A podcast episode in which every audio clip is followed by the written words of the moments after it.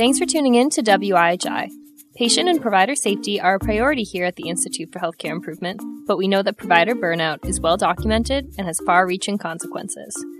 That's why we're thrilled to announce the Joy in Work Results-Oriented Learning Network.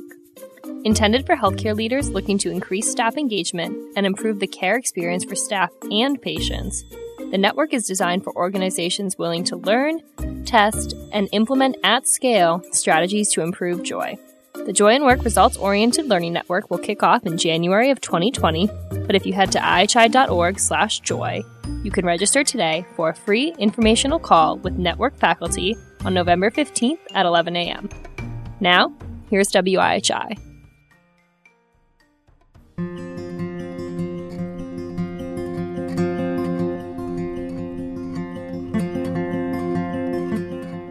There's no shortage of news right now about burnout among American physicians and, to a lesser extent, the impact of today's stressful healthcare environment on nurses and other staff, too. The underlying issues are complex and multifaceted. Those eager to address the crisis offer a range of solutions, including helping practitioners build greater resilience in the face of so many challenges. At the Institute for Healthcare Improvement, I H I, the focus has been on developing systems-level solutions, starting with empowering frontline health professionals to speak openly about their concerns to one another and to senior leaders. That's very important. This is a key starting recommendation of I H I's Joy in Work framework and initiative. It's where we're going to start, too, on this edition of W I H I. And I want to welcome you to W I H I, an online podcast from I H I, available on I H I dot org and on Apple Podcasts.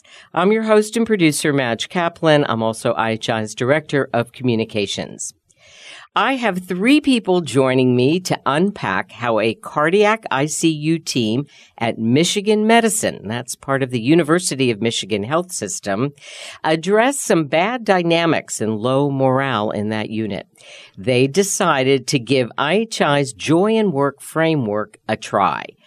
Diane, very briefly, how bad had things gotten? What was the low point? Our unit had a reputation of negativity. Um, our press Ganey scores were the lowest ranking um, in that tier, and physicians were warning other physicians prior to them ever meeting any of us and warning them about going to our unit that we weren't always nice. So we felt we needed some type of intervention. So that's Diane Lopez telling it like it was, and let me introduce her and the others right now. Diane Lopez joined Michigan Medicine in twenty sixteen, where she is the clinical nursing director for seven C Cardiology and seven D Cardiac I C U. She has been working to create a culture change within the cardiac unit, partnering with the medical director, other key members of a team, her team, and with I H I on Joy in Work initiatives. Jamie Beach is with Diane, and she is the quality data manager, or I guess I should say data manager at Frankel Cardiovascular Center, Michigan Medicine. Her position focuses on maintaining a large dashboard of clinical process and outcomes metrics. In addition, Jamie partners with clinicians uh, and helps facilitate quality improvement and other pilots. And joining me in the studio is Jessica Perlo. She is the director of I H I's Joy in Work portfolio. So let's start by reminding some folks who've joined us and perhaps uh, those who are hearing about it for the first time. Tell us about the Joy in Work framework. What's it all about? Sure. Um, well, people often ask me why we call this Joy in Work, and sometimes they cringe when they do. Um, I, I get it. I, I get that it can feel like a chasm between the work they're doing every day and this topic of joy. What we're trying to do is reconnect individuals and teams to their purpose, to their why. And oftentimes our systems are set up in a way that prevents us from doing that, from experiencing meaning and purpose and choice and autonomy and safety and equity. And so what we want to do and what we've been doing is using improvement methodology and a systems approach to support our partners in achieving uh, their results by focusing on their most important asset, their people. I H I has stuck by Joy through thick and thin, rain, sleet, and ice. And tell me why. Um, because I guess the Joy idea, uh, how could that possibly be uh, an embodiment of the work that needs to be done to bring people out of the doldrums? Yeah, it's so funny. I, actually, last time you introduced me, you said, just try not to take Joy seriously around Jess, which is funny. Um, you know, I think the topic that gets a lot of attention these days is burnout. Um, and people uh, are are willing to focus on it um, in as much as it's uh, preventing their ability to achieve triple aim results. Uh, so people, I think, understand for the most part that there's a real link between uh, satisfaction and what they're seeing more commonly. Actually, in some estimates, fifty to sixty percent of their staff are experiencing symptoms of burnout. Um, so emotional exhaustion, depersonalization, cynicism, a low sense of personal accomplishment. These are these are more common than not. And so when you think about that prevalence, our systems are perfectly designed to produce this, the results they're getting, and, and they are producing burnout individuals. So I think what we have is a systems issue and something that we need um, a systems approach to address. So that's why I H I fits in this space so well. Um, And Derek Feely is our, our president and C E O, and he has encouraged us to think not just about mitigating, mitigating burnout, but also producing joy. Um, and so we, we try to think about the factors that do both. The Joy in Work framework, um, as I said, begins with this idea of um, creating the space to hear what's going on, um, which is often one of the things that's eroded Uh, quite a bit, is even the f- ways in which people may not be talking to one another at all. They're they're so down. And tell me what's key about that, that opening up um, as a catalyst. And then we're going to hear about what uh, has been going on uh, at Michigan Medicine. Yeah, I think Jamie and Diane will tell us a lot about this. Um, that first step of our framework, that what matters to you conversation, has proven critical uh, to this work. Oftentimes we assume we make, we know what makes for a good day for our colleagues, but we've never actually asked. Uh, so we make assumptions, but we've never made the time to uncover why they care about their work, what got them into this to begin with, and then, you know, okay, what are the pebbles in our shoes? So when we start to do these what matters conversations, we're giving people, uh, we're giving ourselves, first of all, an opportunity to reflect on on our values um, and also communicate our shared interests. So from there, you start to build relationships in a way uh, where people are willing to contribute their time and their energy uh, to your shared goals. So I think it's foundational to the work. And leaders are very important in that process. Absolutely, yeah. All right. Thanks, Jess. Okay, out to Michigan now. Uh, Diane Lopez, let's start with you. Take us back a few years. What was going on in the cardiac I C U that was less than ideal? In the cardiac unit, I partnered with our medical director, Doctor Thomas, um, formerly Doctor Mohammed Kanaan, um, along with our techs and nurses and fellows, uh, and a whole multidisciplinary team. Uh, along with pharmacy, respiratory therapy, and our physical therapist. Uh, prior to me starting in twenty sixteen, there was a survey that was administered to our physician providers. The results were less than complimentary regarding the culture within our unit. They felt that people were mean and that there was a reputation of negativity within the C I C U. I was given this survey results right when I started, knowing that we would definitely have some work to do. Uh, I was aware of this as there was not good commu- there was not good communication between nursing and our physician partners, as I was getting consistent complaints from nursing staff as well as our physician partners about our communication and uh, reluct- reluctance to communicate effectively. So we knew at that point that we had to do some type of intervention to help improve our communication. I was curious whether uh, patients picked up on tension in that area. I'm not quite sure that our patients picked up, because we would always try to bring our issues outside of the unit. I, I think that staff were always aware that we didn't want to do things in front of our patients. All right, let's fast forward now. You were just saying you decided you had to do something, and you did turn, you may have turned to several things, but you did turn to some of the early steps with Joy in Work. So tell us what you did. This started out with a very engaged and committed group of five of us. So we had Jamie Beach from C V C Administration. Our medical director at the time was Doctor Mohammed Kanaan, and our fellow was Doctor Rand Lee, along with our supervisor, Terry Roth. So that is the group that we started out with. So what we did is follow the white paper framework, asking nursing in small, unscheduled groups at different times what matters and what gets in the way of a good day.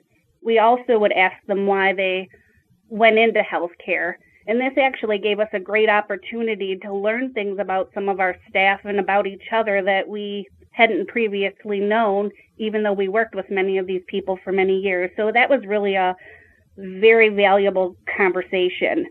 Jamie then repeated this with a larger physician group.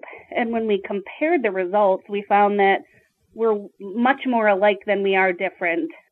That's incredible. And so how did this help you to address some of those comments around the culture? I think that it helped us improve our communication. Mm-hmm. So we were not just working with one another as, you know, a nurse or a physician or a physical therapist. We were working with one another as people who had lives outside of work. And so we were learning to trust each other more and work with each other more and have a better understanding of each other. Yeah, and a foundation to work from. What did you do from there? So what we um, decided to do following that I H I framework is we were charged with doing some small tests of change based on what we learned through our calls and what the staff were telling us with those what matter conversations. At this point, we created a motto for our unit, um, which consisted of the information that they told us. So we wrote all of those things down. And so our motto that was created is that we're here to help, heal, and protect, be the best at what we do, support each other with positive attitudes, and continue to learn and grow. We would read this each morning at report to set the tone for the day. Uh, other interventions that we um, did were to include articles on lateral violence. We had a storyboard in our back room uh, about a Joy in Work journey. And we had a newsletter also talking about about our progress and our Joy in Work efforts. That's incredible. You so you, for those listening in who are familiar with the framework, you're touching on pieces of physical and psychological safety, uh, which is foundational to the work, and also meaning and purpose by by creating a shared purpose and putting it front and center in your meetings. Um, when we when we spoke before, you mentioned uh, this was going to be another thing on your plates. How did you react to the request uh, on your time, and how do you address that now with your work? So when we first start a project like this, it certainly takes commitment. So while it can be time-consuming when beginning, having a committed team makes it manageable as well as sustainable. In hindsight, we really feel strongly that our multidisciplinary team made this successful. Mm-hmm. And was it hard to engage across disciplines in that way, or have you worked together successfully in the past? I think that because we had committed uh, folks involved, it really helped drive that change uh, because our relationships amongst many of the disciplines needed some work. But we had leadership that was quite engaged, and we had staff that really wanted to make a change. Jess, can I ask you to define lateral violence? I want to make sure everybody knows what we're talking about there. Let's ask our experts. How do you okay. define it for your team? I, I think it was the relationships amongst one another uh, and the sharing of bad moods, not always being respectful of people's time or behavior towards one another. That's how we would define lateral violence. Is that um, is violence seems pretty intense mm. as a concept? So I, I was just curious. Um, I know some, of course, it can really uh, put people off when folks take out their bad moods on one another? Why violence? Sure. So um, I think they use the, the term violence because it's deliberate and harmful behavior that's demonstrated in the workplace by one employee to another. It's typically called lateral when it's displaced. So it's a peer on peer. Oftentimes we talk about it, minority on min- minority violence. And there's uh, really good reasons for this, unfortunately. There's definitely systemic causes of it. And it sounds like one of the things you did, Diane, was to first educate people on it. And I'm curious, did that turn into uh, a change in behavior for your teams? I think it continued to raise awareness. We had the articles hanging, and so they were readily mm-hmm. available. And I think people were interested in making a positive change because they were telling us in those what matter conversations that we needed to be nice to one another. Mm. Yeah, yeah, because that's what came up. So those were their words and things that they felt were important. Yeah. Jamie, I'm curious, from where you're positioned or were positioned, was this easier or harder than you thought, given uh, the sort of acrimony and, and the vibes uh, amongst uh, the clinical staff? Uh, how did you find uh, what once people were on some kind of a path? Was it easier or harder? I think The um, the biggest challenge was actually in getting started. So when uh, Diane and Terry and I uh, started that very first What Matters conversation, I don't think any of us knew what to expect, frankly. And um, very quickly, as we spoke with people, uh, you could see that curiosity was rising with the others that happened to be working on the unit that day. And suddenly, the two people we were talking to became five people. And people were very curious and, you know, they wanted to know what we were talking about.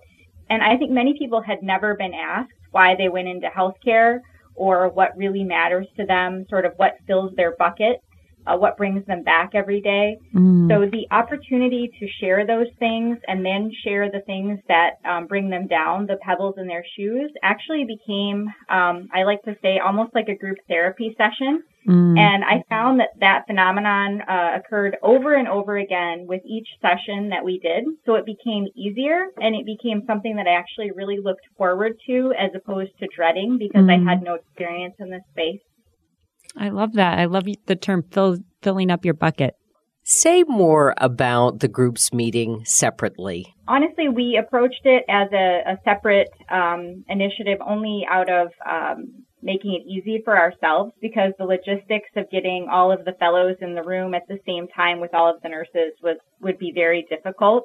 So we approached the nursing um, conversation sort of ad hoc as people were available to meet. We did this many, many times in the inpatient setting. And then we leveraged a pre-existing meeting with all of our first and second year cardiology fellows with their fellowship director. And um, we had an individual conversation with that group around what matters and what gets in the way. And um, as Diane mentioned before, as we reflect on these sort of parallel lists uh, from the different groups, it was incredibly striking. Um, the things that really matter were really the same. And we actually took photographs of the lists and published them in our first newsletter. And it was empowering and still gives me goosebumps to this day to think about when you really peel back the onion and you find out what's at the heart of this work. It's exactly the same, whether you're a clerk or a um, technician or a nurse or a fellow or a senior cardiologist. In retrospect, what do you think uh, the tension um, was all about to begin with? Um, we have learned that people really didn't know each other, frankly. I think they didn't understand each other's worlds. Uh, everyone is dealing with their own tensions based on their role. And through this process, over the last three years, people know each other and have a much more Um, empathetic perspective when looking at another person, whether that's a physical therapist or a respiratory therapist, a nurse or a physician. I love that. And I think it's very common for us to have skipped that step years ago when we first met each other. And it's incredible you're making the space and time for it now.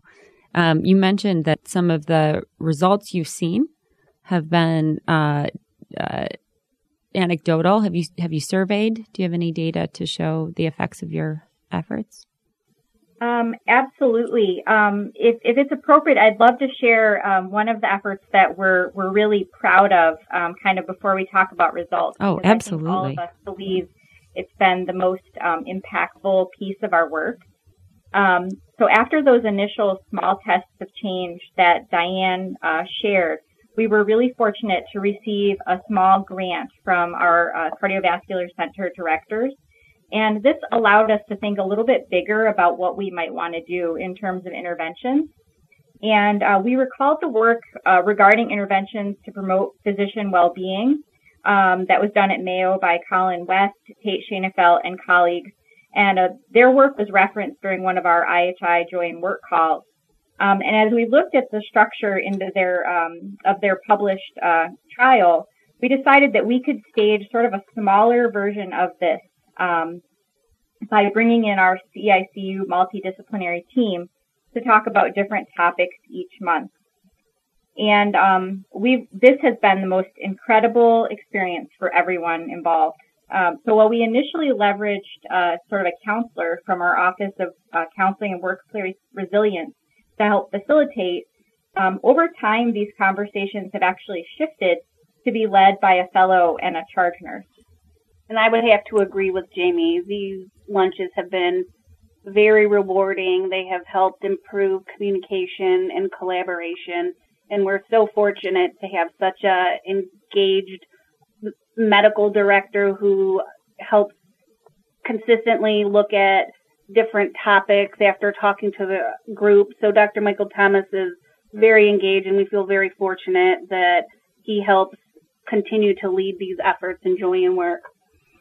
That's incredible. And it sounds like the um, understanding and just leadership acumen of Doctors Thomas and Kanaan have been critical. What would you say to others who might be struggling to engage their leadership in this work? That it takes a multidisciplinary approach. Everyone's here to do a good job, and we all have a lot of challenges. But we really feel strongly that because we've had such a great partnership, that's has what Mm. That is what has made it successful. What kinds of things, getting back to uh, Jess's question, what kinds of things have you measured or tracked uh, that you already see uh, some results, and what are you continuing uh, to follow? So our organization uh, does an annual employee engagement survey of all staff, and uh, in our twenty sixteen baseline year, uh, thirty-five percent of uh, C I C I C U staff recommended uh, the unit as a good place to work. Um, in March of twenty eighteen, that increased to sixty-seven point three percent. And uh, in March of twenty nineteen, our most recent survey, eighty-six point five percent of staff would recommend I C U as a good place to work. Congratulations. Have you seen a difference in who's sticking around? Any difference in turnover? I would say yes. Sometimes we see turnover due to educational leaves uh, and things like that, but we have a lot of staff that have been here for many years, and we have other staff that are trying to get into the C I C U now because they're hearing about great things that are going on. That's wonderful. Are you hoping that you might be able to duplicate this and offer um options and uh, some tools to others uh, in in the health system? We would say yes, definitely. We've actually um, been sharing this through uh, our organization's Quality uh, Month celebration, and we um, actually went out to one of our affiliate organizations and shared um, our work there. So there's a definite uh, interest in this topic and sort of replicating the success in our I C U. I want to ask uh, Jess and, and both you, Diane and Jamie, please uh, chime in. When there's talk of burnout, it's somewhat talked about or it's understood as a very individual uh, situation. In this case, we've been talking about, I guess, a somewhat toxic work environment that was really impacting everyone. I don't know whether we would say technically people were burned out, but make a connection uh, for me between uh, this idea of burnout, which is often the centerpiece of what folks say we're addressing, and low morale and miserable dynamics uh, in, in a medical unit. I think if you have those conversations and then, like Jamie says, you try to peel back the onion, are there things that you can impact? So I think when we follow along on that framework, the whole idea is to task local leaders to see what things they can impact or what things they can change. So, for example, one thing within our unit we knew we had to work on was communication. So we were having our residents rotate through very frequently. And so there was a lot of frustration about them not necessarily knowing things that were specific to our unit. So a unit brochure was created to explain certain things based on the input from the nursing staff of important factors that the residents would need to know when they came to our unit. And so we implemented that based on feedback from the staff.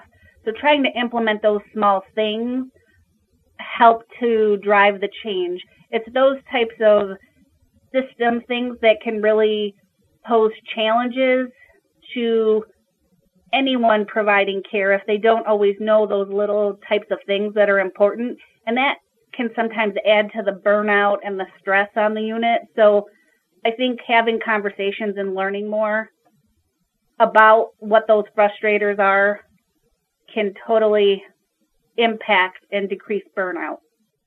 What I love about your approach has been really what's, what a lot of folks struggle with, with step three of the framework, which is committing to a systems approach to making joy in work a shared responsibility. Um, at all levels of the organ- organization. And so what we're talking about is creating partnerships, multidisciplinary when they're possible, and opportunities for people to come together and share responsibility for, for removing these impediments to joy. And so oftentimes we talk about how it's senior leaders' responsibility to achieve and, and make sure folks are experiencing joy at work. But the second part is really about that shared and overlapping responsibility that we have at all levels. And what I love about your work is how you found a role for everyone to play um, in co-creating the space they want to be in every day. Um, I wanted to ask, I know Michigan received an award, a safety award for um, central line infections and s- falls. Um, can I ask if, if there was a link between this and the joy work? As you mentioned, um, during this time, sort of a this twenty sixteen to twenty eighteen timeframe, we, we have seen a significant um, reduction in hospital-acquired conditions in the I C U. And while each um, hospital-acquired condition has its own set of best practices, our team really believes that by improving communication between physicians and nurses and support staff, and through greater teamwork um, through this joy in work effort, that has really helped to facilitate reduction in, in hacks. Incredible. Congratulations. Well, I'm going to uh, send out a big thank you to two people in the state of Michigan and your uh, other colleagues and team members, uh, Diane Lopez and Jamie Beach, and a big thank you to Jess Perlo here uh, at I H I in Boston for helping us navigate this great work. Uh, lots more stories, we hope, uh, in, in time uh, to come.